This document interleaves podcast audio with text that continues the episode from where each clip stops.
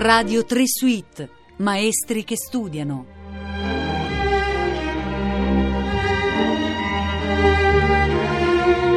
Buongiorno, sono Nicola Campogrande e in questa puntata vogliamo provare a capire come studia un chitarrista. E per questo abbiamo con noi al telefono Emanuele Segre. Buongiorno Emanuele. Buongiorno.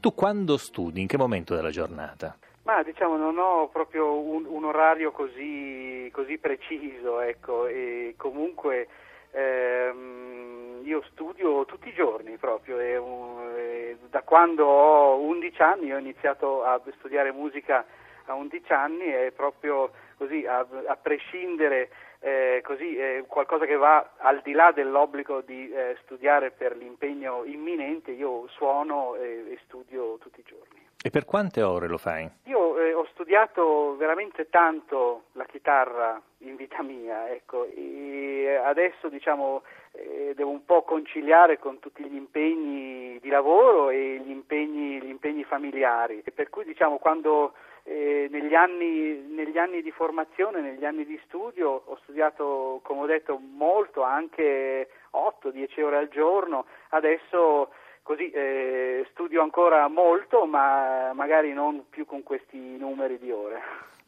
Sembri molto riservato a proteggere il numero magico, ma per darci un'idea, ma studi mezz'ora, studi due ore?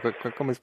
Eh, diciamo che se posso fare una media, probabilmente si aggira attorno alle quattro cinque ore, però veramente può eh, variare molto, cioè può eh, variare in basso come a un, a un numero abbastanza alto, e ancora, ancora adesso.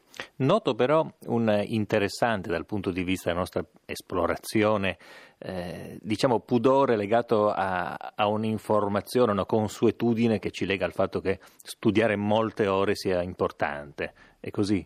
Sì, cioè ehm, io penso che attraverso molto studio la chitarra proprio è come se fosse un terzo braccio ormai per me, e, eh, e la confidenza che ho acquisito eh, con lo strumento Eh, è proprio frutto di questo eh, studio intenso eh, che mi ha portato eh, a conoscere i meandri più profondi di esso, eh, e per cui diciamo mh, mi sento di poter dire che sono a mio agio con la chitarra in mano tanto quanto mi sento a mio agio con i miei figli in braccio, ecco. e, e, e così diciamo nel, eh, nel, nello studio della musica ogni giorno puoi imparare qualcosa. Io Eh, ho iniziato a undici anni e ancora oggi imparo qualcosa ogni giorno, e ogni giorno aggiungo un piccolo mattone. L'importante è continuare ad aggiungere mattoni. Eh certo, certo.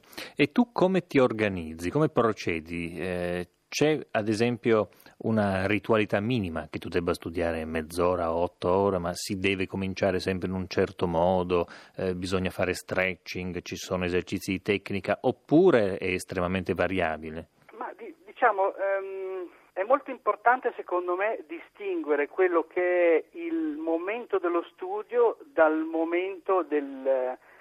dell'esecuzione musicale. Nell'esecuzione musicale c'è una miriade di movimenti da eh, memorizzare, no? Per cui diteggiature di mano destra e di mano sinistra, eh, cambi di posizione, dinamiche, fraseggi, tempi, il vibrato, eccetera eccetera. Studiando si creano degli automatismi, ehm, per cui durante lo studio è la mente che guida Eh, razionalmente la preparazione, invece durante l'esecuzione eh, è l'orecchio, più che i pensieri razionali, che riesce a sentire, ad ascoltare, a, eh, a gestire tutte queste cose simultaneamente.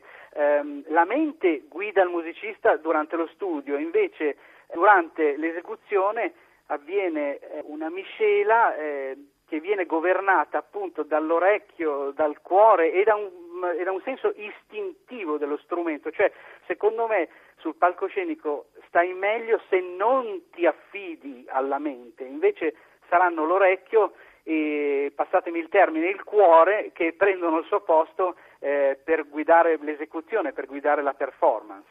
Ma questo è molto interessante, e questo tipo di approccio lo, lo si prova anche, lo, lo si pratica in studio, una volta risolti gli aspetti tecnici. Cioè, tu, tu ti metti nello stato d'animo del concerto, adesso suono con il cuore. Sì, cioè diciamo eh, ci sono dei momenti in cui appunto voglio eh, comunque come dire provare una performance, al limite diciamo magari chiedo a qualche familiare di mettersi davanti eh, come pubblico, come finto pubblico, ecco, anche se come dire eh, non è facile eh, ricreare quella tensione che si crea davanti a un pubblico in una sala con una certa acustica, ecco.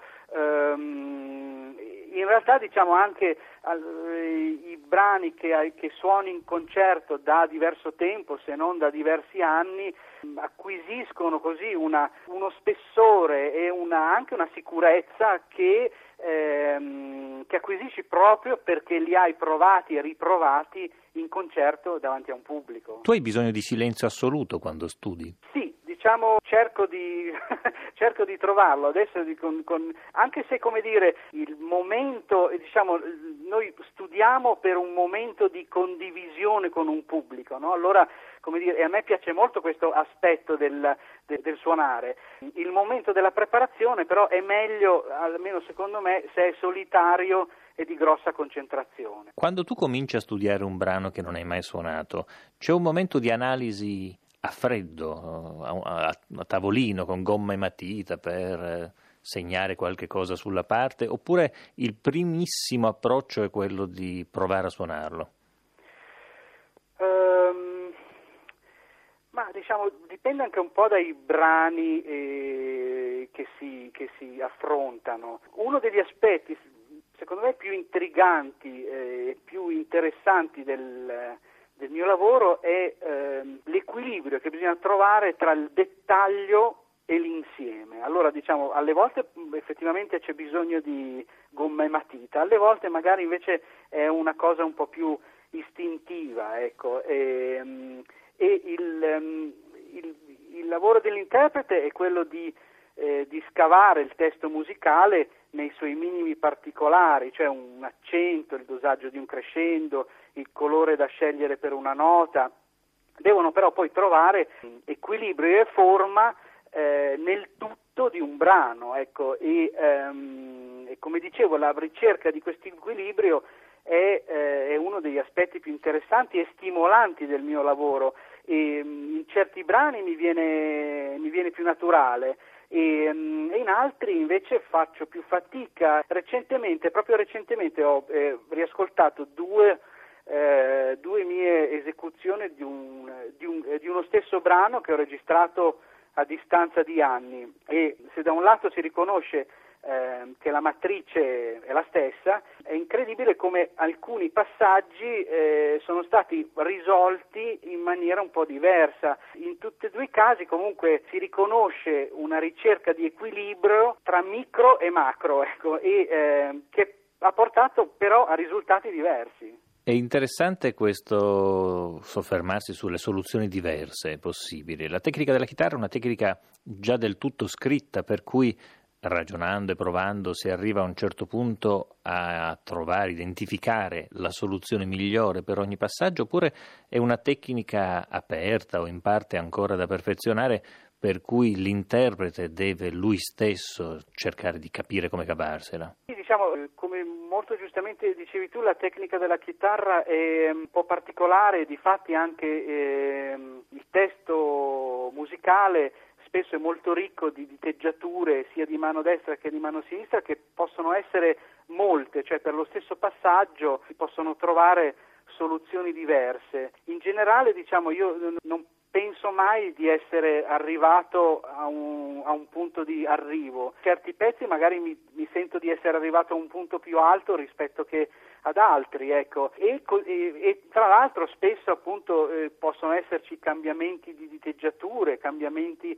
anche di, di, di accenti o di dinamiche leggermente diversi, magari un crescendo lo intendevo in una maniera sei mesi prima e poi eh, cambiando la diteggiatura viene un crescendo più grosso piuttosto che più piccolo, ecco, e così come anche in concerto è molto importante secondo me lasciare sempre la porta aperta a vivere il momento dell'esecuzione, cioè se tu hai deciso di fare il crescendo in un certo modo non significa che poi in concerto ti venga esattamente come l'avevi preparato, anzi è importante in quel momento renderlo unico, perché così diciamo arrivi a quell'esecuzione di quel giorno eh, fresca e unica, diciamo. Eh, se invece il tuo obiettivo è semplicemente è, è quello di raggiungere esattamente quello che ti sei prefisso, può essere molto facilmente una eh, delusione. È molto importante essere freschi e, come dire, ripercorrere Eh, quello che hai preparato, ma sempre con estrema freschezza. Senti, immagino che anche nel repertorio per chitarra ci siano alcuni passi notoriamente difficili di, di pagine di grande repertorio. Capita tra professionisti, tra concertisti di scambiarsi idee o informazioni, di teggiature su come affrontare questo o quello, oppure in realtà poi la carriera, la gelosia, mors tua, vita mea, fanno sì che con gli allievi ci si confronta su tutto, ma poi tra colleghi guai a scambiarsi una diteggiatura? Ma diciamo, in realtà non è così, in quanto che comunque, non lo so, voglio dire, io eh, come mh, tutti i miei colleghi siamo in grado di eh, decifrare le eh, diteggiature altrui molto rapidamente. Oggi tra l'altro attraverso i C D e attraverso anche i video che si trovano su internet così facilmente eh, non, non ci sono, sono segreti più, insomma. Non ci sono più molti segreti e, però appunto diciamo è, è interessante vedere come ognuno arrivi anche a eh, conclusioni diverse. Eh, è interessante anche vedere, non so, anche sui chitarristi del passato, i chitarristi dell'Ottocento, i Giuliani, i Paganini, gli Aguado, i Sor, ehm, avevano tutti un approccio strumentale diverso, per cui eh, diteggiavano e usavano lo strumento in maniera personale, perché poi voglio dire ognuno di loro aveva una personalità molto distinta, in fondo era, erano tutti virtuosi eh, famosi, tutti, tutti, tutti quanti e ehm, e per cui appunto effettivamente anche con i virtuosi del Novecento come Segovia, come Julian Bream e come tanti altri, ognuno poi alla fine veramente ha un uso dello strumento personale, è una cosa molto affascinante anche quella. Ma siamo molto contenti di aver scoperto anche questo. Emanuele Segre, noi ti ringraziamo per essere stato con noi, il nostro ospite quest'oggi. Grazie, a presto. Grazie a voi.